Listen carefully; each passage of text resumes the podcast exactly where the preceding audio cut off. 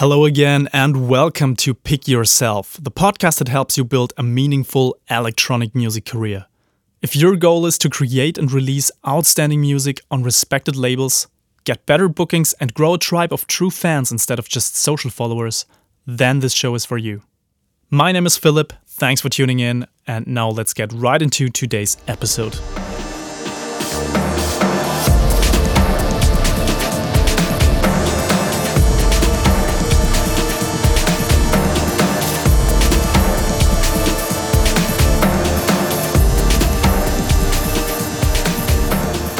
Welcome to episode 47 of Pick Yourself. I'm stoked to have you here with me again. Welcome to this week's episode. Thanks for tuning in, and we have something great today because we are going to bust some common myths. We will talk about music production tutorials, the good, the bad, and the ugly, because as much as I love free information, as much as I love sharing of knowledge, I think there are some dangers in yeah, learning from music production tutorials alone. And I will pick out some myths that are popping up again and again in the yeah, audio world, especially in the electronic music audio world, and we will bust these myths. Now, mainly, I make this episode to help you level up your production game, but there's also another more selfish uh, reason why I'm recording this, and that is as a mixing and mastering engineer. So many know that I run a studio called Copilco Productions that specializes in mixing and mastering electronic music tunes. And as a mixing and mastering engineer who works with dozens of artists every month, um, with hundreds of songs every year, I get to hear a lot of bad productions.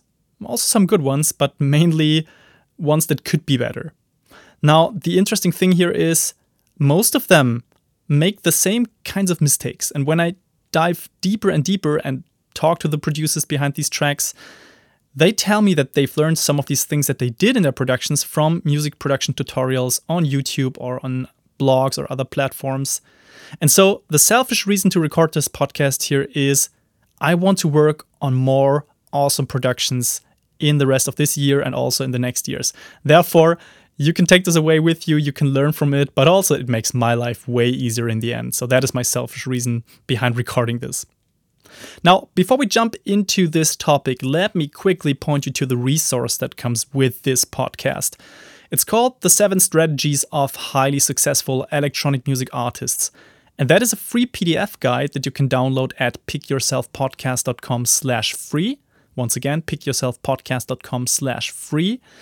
And these seven strategies are the things that have helped my most successful studio clients. So some of the people that I have worked with in the last years, they are extremely successful in the electronic music scene. They play hundreds of shows every year. Okay, maybe not now in the corona time. They have many releases with respected labels. And there's a reason why they are so successful. And many others that I work with don't have the same level of success. And I have basically put together the strategies that I found help these people. Yeah, the strategies behind their success. I have put these into a free PDF guide that takes you five minutes to consume, but it can dramatically change the outcome of your artist career if you implement these things. So go to pickyourselfpodcast.com slash free, grab the seven strategies of highly successful electronic music artists and implement them, and you will see success pretty soon. All right, now let's jump into this week's topic music production tutorials the good, the bad, and the ugly. So these days, it's quite common to learn from music production tutorials on YouTube and on blogs and other platforms. This is just the number one way of learning how to produce music these days. So people that now enter the electronic music scene, they maybe have been DJing for quite some years. And then they try to figure out how to use Ableton or any other DAW. They try to find out how to produce their first 8 bar loop, try to learn how synthesizers work, and so on. And I mean, where do you go for that? Obviously, you jump on YouTube or type it into your search engine and then land on YouTube. And yeah, you look up what music production tutorials exist in your niche, in your genre. And yeah, I think this is especially true for electronic music genres like techno and house, um, because it's relatively easy to produce a music production tutorial for these types of yeah, genres, because all you have to do is screen share most of the time. Yeah, if you want to teach someone how to record acoustic drums, obviously you have to have a big studio, lots of microphones, um, and it's a very complicated camera setup to capture everything, to then show to people how to record acoustic drums. But if you just want to teach people how to use Ableton and produce a song in Ableton, well, all you have to do is take a screen grab of your yeah session that you're working on, and then you put it online, and hopefully it gets viral and a lot of people click on it. Now, I think this is partially okay, but also partially problematic because if you blindly trust whatever a YouTuber puts in their music production tutorial, you might end up confusing facts and opinions. Yeah. It's because these people don't make it clear sometimes what is their own opinion or mixing or production philosophy and what is an actual fact that you just do because there's a technical reason for that. But let's first talk about what's great about free music production tutorials. So, first of all, let me get this straight. I am all in favor of free learning. I think this is fantastic. We're living in an age of free education and free knowledge, and this is great. And this podcast and blog is exactly the same thing, yeah? It's a free resource for everyone who wants to build a meaningful artist career. I'm doing this because I believe it's the right thing to do, and I'm doing it because I love seeing people succeed. So the feedback that I get from podcast listeners and blog readers that implement this stuff and a few months later see massive success in some areas, some things that they thought had never been possible before. Um, these things, getting this positive feedback later on, this gives me immense satisfaction beyond yeah whatever I'm earning with my studio business. Yeah. So this free resource is something where I can give and I can see results because it changes people's lives to a certain degree. So all that to say, I am all in favor of free education. I think this is great and I love it that there are so many free YouTube music production tutorials out there. And the modern empowered laptop producer has most likely learned a lot from free tutorials. The entry barrier to music production is so low, it's incredible, which means that more and more talented young people will find their way into this world, and this is great. I mean, some of you might now think, oh, this means like there's more competition out there, and uh, yeah, it's harder and harder to find an audience. And yes, while this is true, it gets harder to find an audience and really pull them into your thing. But overall, if you adopt this abundance mentality that it's just great to have more fantastic music out there, then I think, yeah, we all benefit from this in the end, that this entry barrier is so low because it doesn't depend so much on money or what gear you have. It just depends on how much passion you have for whatever you want to achieve. And a lot of these young laptop producers, they are going to build successful music careers having paid zero for education in this field. And that is great, I think. These music production tutorials have helped them um, at the first steps of their career, but also I think some of the obstacles that they were facing during this path came from misinformation or misguided information in these music production tutorials. And now, just observe your own way of finding the solution to a certain problem.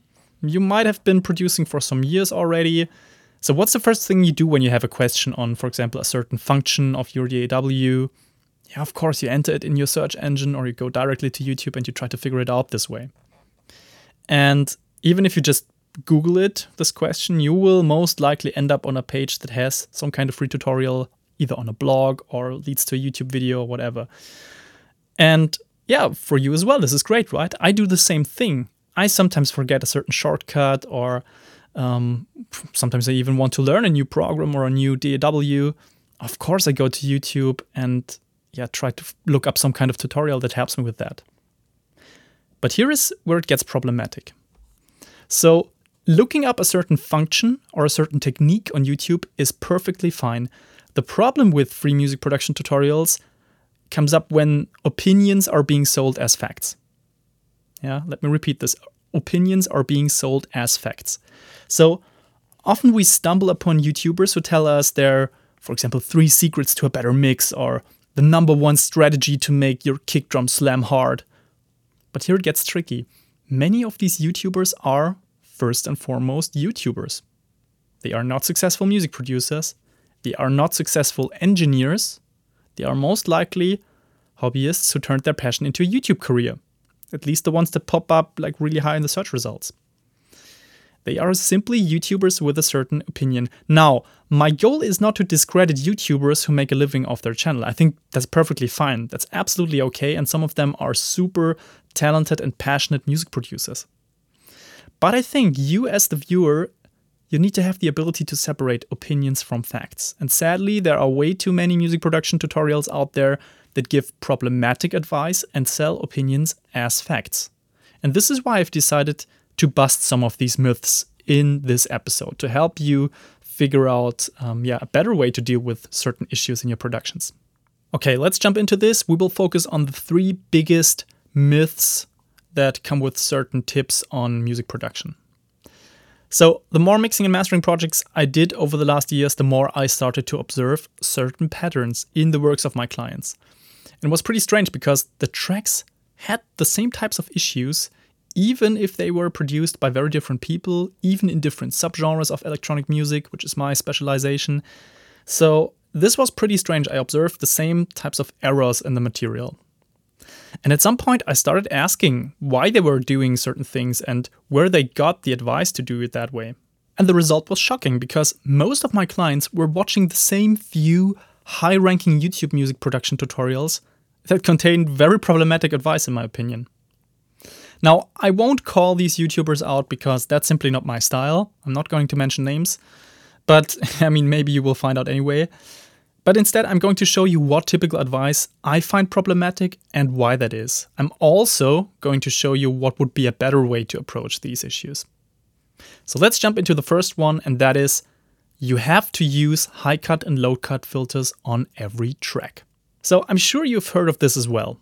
Putting filters on all of your tracks must be great, right? Because it cleans them up and it gives you additional headroom, it removes like unwanted rumble, it removes unwanted high end or stuff that you don't even hear anymore. So all you need to do for a cleaner production is to slap a high cut and a low cut filter on every single track and you're good to go, right? No, sadly not. That's not a good idea at all. So music production tutorials share this advice over and over. And honestly, I have no idea where this is coming from. Yeah. So maybe it's because the old analog consoles they had a filter button integrated in the console on every single channel. But that somehow doesn't make sense either because even on an analog console, you would never activate the filter on every channel. Yeah.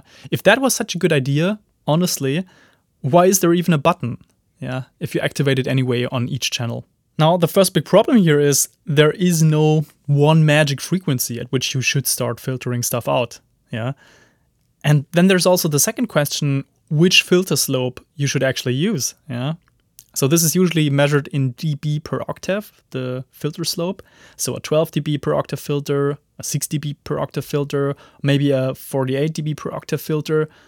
And what many upcoming music producers don't know, these values that you put in there, they make a massive difference and they can potentially ruin your signal. Yeah, so if you use the wrong type of filter slope at the wrong frequency, you can massively harm your signal. So here's what happens if you follow this advice blindly. If you put a high cut and a low cut filter across all the channels, your songs will most likely sound dull, lifeless, and they will lack this, I call it the expensive full range sound that makes professional mixes and masters stand out from the rest.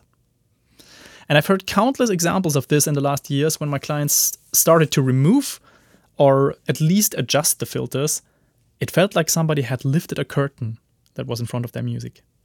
Like, honestly, it was like fog disappearing, and suddenly you really hear the full song, you hear how it comes to life. It sounds more three dimensional and simply more natural than before.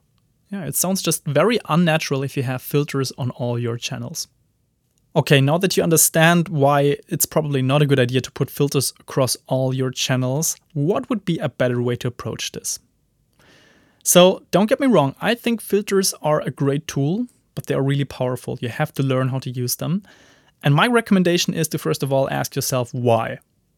Why do you even want to use one on this track? Is it really necessary? What exactly do you want to remove and why? And then you start to experiment with frequency settings and with filter slopes. And this can be a longer process at first because you need to train your critical listening skills and you have to tune into what the filters and the different filter slopes are doing. But after some weeks of practice, you're soon going to notice considerable differences. Not only between corner frequencies, but also the different filter slopes will start to sound different. And the ultimate goal here is to choose your filters based on strategic, deliberate decisions. So, for example, if you have a track that contains beautiful low end, so you have designed a fantastic kick drum, really nice bass, and you want to preserve that low end, I suggest you either don't use any filter at all on kick and bass, or a filter that is completely inaudible, so that just removes stuff that you actually cannot hear. So, stuff below 20 hertz, that is because this is where the human hearing range ends. So below 20 hertz, with a very relatively steep filter slope, so something like 48 dB per octave, let's say, um, and a very fast roll off. So you try to not harm the signal at all and just remove the whatever sub rumble ha- happens there. And if you deactivate the filter, you should not hear an audible difference. So you just gain headroom, um, but you don't lose anything. And you have to test this with, with really good headphones because only on headphones you will be able to clearly hear the difference. I mean, if you have perfect acoustic environment and great monitors, you can also hear it, but I'm thinking that you will probably work in some kind of home studio right now. So yeah, do this with headphones and see if it even makes sense to use a filter there. If something in the sound changes and the low end kind of disappears a little bit, then leave that filter away. Keep the beautiful low end. But then if in the same track, for example, you have an intense percussion section with lots of different shakers and hi hats and so on, and you look at and analyze and you also closely listen to it, and you find out that there's a lot of low end stuff happening on your shaker group, for example, then of course it makes sense to use a filter there because you will need this acoustic energy in the low end instead for your beautiful kick and your beautiful bass. Yeah, so this is a good strategic way of using a filter. And there, for example, you could use a very gentle filter slope of just 6 dB per octave or 12 dB per octave because then this shaker group will still sound very natural, but you can remove some of the unwanted low end. Okay, enough of the first myth. Let's move on to the second one, and that is you have to carve out frequencies in your bass to make room for the kick, or the other way around. So, this is another very common myth that persists in music production tutorials on YouTube, on other platforms. And the idea of carving out space in the frequency spectrum might sound logical to you, yeah, because the so called masking effect is a real phenomenon, and we all know how problematic it is to make kick and bass sit well in a production. Yeah, so, if you don't know, the masking effect basically tells you that if something is playing in the same frequency range, the louder signal wins. You will hear the louder one and it will mask the other one that is behind that. And the standard argument in most online music production tutorials goes more or less like this If you don't carve out these masking frequencies, your low end will be muddy and you can't properly hear kick and bass. So far, so good. But is that really the best solution? Now, here is what I find problematic about this advice carving out frequencies in the low end is a pretty heavy operation. So, kick and bass mainly consist of frequencies below 200 Hz. And if you drastically change the sound by removing, for example, let's say 120 Hz to make the kick cut through the bass, if you remove um, 100 Hz with an EQ, then this is a very, very dramatic change of sound altering the fundamental tone of an instrument has serious consequences. It just doesn't feel right anymore. Yeah? It's not what you designed it to be in the first place. You're changing its characteristic quite dramatically, and this can be the reason why we're so unhappy with the low end again and again. So in every new song you try to make the low end sound right and you carve out space for the kick, you carve out space for the bass and you try to make them fit together but still at the end of your production process, it just sounds off, it just sounds wrong to you. And this might be the reason. You might be carving out too extremely. Now, I'm not saying you should never use a bit of EQing to separate sounds. Of course, this can be part of your process, it's a very normal tool to use. But you have to be very gentle, you have to be very careful, you have to be very strategic about using this. And that's not usually the case in most music production tutorials they, without mercy, notch out 10 dB or more And they sell this as the one secret that solves your low end problems. And this is problematic, I think. This results in a very unnatural sounding low end, and it also results in a low end that is just sounding too thin often. And that's especially problematic when the two elements don't play at the same time. So, for example, between kick drum hits or during a breakdown, this is just a very different scenario. If you just EQ stuff out aggressively and then one of these elements is playing alone, it will sound very thin and very unnatural. Okay, now here is what you should do instead. My recommendation is to ask yourself if there's any way of designing kick and bass in such a way that they organically support each other instead of fighting for attention. Yeah. So, usually the more time you use to select the right samples and design your own synth patches, the better your low end will sound in the end. And then you don't need any of these like advanced super aggressive notch out techniques in terms of EQing. Yeah, it's just not important to carve out stuff if you design it the right way to begin with. And then you also have the possibility to compose kick and bass in such a way that they rarely play at the same time. This would solve the problem more elegantly and would also leave the original sounds untouched. And using a bit of sidechain compression, for example, again, be more gentle with this compared to what you see in most music production tutorials or trying some kind of LFO tool, this can work wonders as well because it moves stuff away and they're not like completely playing full power at the same time. And that will result in a way more natural, way more beautiful low end. Now, don't get me wrong, a little bit of EQing will most likely be necessary as well. But that is a very, very different story than carving out space and aggressively notching out certain frequencies in the bass area. Okay, let's now come to the third and final myth that we're going to bust today. You need to use a lot of compression to make your tracks sound big and punchy. So, this advice from music production tutorials is one of my favorites. Supposedly, you need to compress the shit out of your tracks to make the song sound big and punchy. Yeah, and that makes sense, right? Because compressors take off the peaks and they elevate the rest of the signal, yeah? But it's not that easy. So, compression is one of the hardest aspects to get right in music production. If you blindly follow this advice, you're most likely ruining your songs one after another. And here's why compressors are a super powerful tool for shaping the dynamics of a signal, but they also provide character. And most upcoming artists use them in a way that is harming their music because they think they need to control peaks. Yeah. So what do you do? exactly what the music production tutorials out there tell you. You use a fast attack time and a ratio of 4 to 1 or more to get rid of the peaks. Yeah, because you need to control them, right? But let's look closer at what this does to your music. It completely kills the transients of the signal and it makes it sound dead and boring.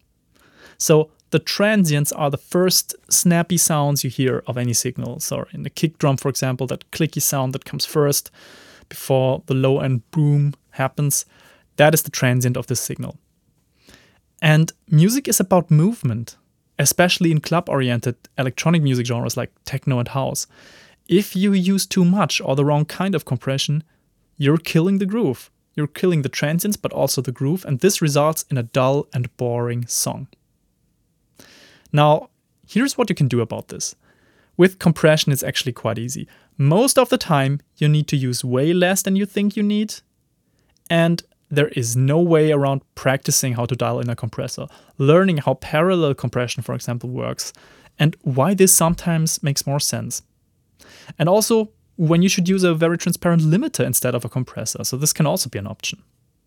So think about it in this way. If you want certain elements to stand out, why would you want to make everything flat? Why would you want to compress everything? Because then nothing stands out. I recommend you learn how to shape transients in the desired way with compressors and also other dynamic tools. And often that means using longer attack times and more gentle ratios. So, with longer attack times, you allow the transient to cut through and you only compress after the transient. So, this is how certain kick drums really get punchy. This is how certain snare drums get very snappy. Yeah? A longer attack time and a little bit more gentle ratio. And don't get me wrong here, I'm not afraid of slamming a signal hard with a compressor, But that's only the case when I intentionally want to add a certain character to the sound. Apart from that, the compression that I use is very gentle and hard to hear if you haven't practiced listening to compression. So if I deactivate the compressor, sometimes you don't even hear a real difference if you're just starting out. But yeah, this is the great art of it. This is why you need to practice it. This is why your critical listening skills have to be trained to understand what compression does and to listen to it carefully. And in music production and mixing, it's often about the sum of many small adjustments that create an amazing end result. And that still allows for some extreme moves on certain elements because they then truly stand out from the rest. This is really important. If you want stuff to stand out, don't compress the shit out of everything because nothing stands out. Okay, that's it for the three biggest myths in regards to music production tutorials. Now, what's the conclusion here? I think tutorials can be great, but you also have to be cautious, and they can be great in two specific occasions. The first one is you simply want to figure out how a certain program works or a certain tool works or your latest plugin that you just bought.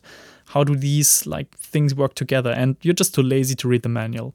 I mean, you should still read the manual, I think, but um, in these specific cases, you're most likely going to find great information in tutorials. And the second great occasion is you just want to have a look behind the scenes of someone else's workflow. So, if that's the case, you should see the things you learn as suggestions and not as facts. So, for example, try to get a look behind the scenes of how your favorite music producer does a certain thing. Yeah? So you Google it, you land on a certain YouTube tutorial where that person gives you a look behind the scenes in the studio workflow. And that is a suggestion that you can take away. And you should see this as their opinion. It's a nice way to look behind the scenes, but it's not a fact. You don't have to do it that way always. It might not even suit your music, who knows? So, if you don't blindly follow any advice and you do a bit of research on the people who make these tutorials, you will soon be able to sort out the bad apples. And it's not that obvious in the beginning, I have to admit. Yeah, so sometimes you just try out certain technique and you think it's great because it just does something different. But then a few months later, you just listen back to the work you did and you find out that you did the same strange mistake over and over again and there's something really flawed in your production style. And that is completely okay, but now is the time to move on from this and to really form your own opinion about music production and find out which people you want to trust, which people you want to follow online, and which ones you better stay away from. And this, I think, is a perfect segue into our action steps.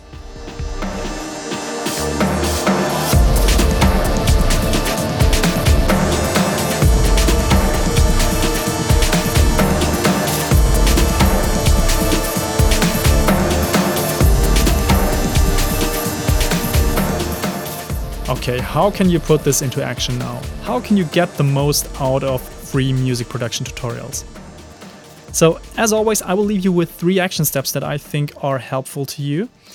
And most importantly, here, I think that you should just critically look at music production tutorials from now on, and also at the ones you've watched so far already, and just figure out what is fact and what is opinion. I think this is the most important takeaway here. But here is action step number one analyze your current techniques. Yeah, so you take a look at how you do things and you just question what have you blindly adopted from certain tutorials. And ask yourself also, is there another way of looking at the problem? And what makes the most sense in your own opinion? So this is really important. Try to figure out what makes most sense to you and why. And sometimes it can even be great to contrast different opinions. So even the things that I have shared here in this episode, they are most likely my opinion and not like completely fact based. Even though if I think I'm pretty right with this, still other people have other styles and I completely respect that. But you can take my perspective here and contrast it to some of the things you have seen in other music production tutorials, and that's completely fine then. Then, action step number two is double check your current sources. So, are the people you follow right now mainly YouTubers, or do they actually make a living as music producers and engineers or engineers? I think that's a pretty big difference. So, I mean, some of the YouTubers, don't get me wrong, they do a really fantastic job, but not all of them. There are also bad apples that are just really, really good at presenting themselves on camera, which I have a lot of respect for. But they have gained a massive following, sharing pretty shitty advice, in my opinion. Yeah, so be a bit more careful with that. And then also look at how they are structuring their content. Do they tell you that this is just some personal workflow? Or are they trying to sell you their advice as something that you must do this way? Yeah. And this also helps you find out the bad apples. And then action step number three become more selective with whose opinion matters to you and why. So the number of views or the number of comments on YouTube or something else doesn't mean anything because popularity is not the same as trustworthiness or credibility. And I suggest you select tutorials by people who've built a successful career in music or in sound engineering and are now at a point in their life where they want to share their knowledge and experience. If this is their main driving factor, then yes, you can trust them probably a little bit more. Alright, that's it for this week's episode. I would love to hear from you. What are your favorite music production tutorial channels right now and why? And what are they doing differently than others? Yeah, so you can join our discussion in our private Facebook community. Just go to pickyourselfpodcast.com slash community. We have a lot of great members there and it's completely free and we help each other, we support each other's growth, and we also discuss the episodes. Yeah. So go there, share your experiences, and share your favorite YouTube channels with us. Um, we are all very interested in hearing from you. And if you haven't already, make sure to also download the seven strategies of highly successful electronic music artists. I really believe that this free resource makes a difference for your artist career. Just go to pickyourselfpodcast.com slash free and take it from there. Okay, I guess that's it for today. See you next week. Bye bye.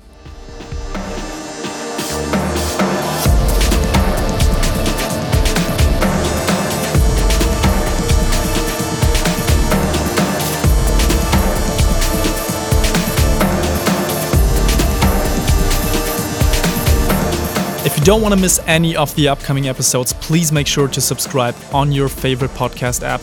And you can find detailed blog posts for every single episode on pickyourselfpodcast.com. Until then, see you next time.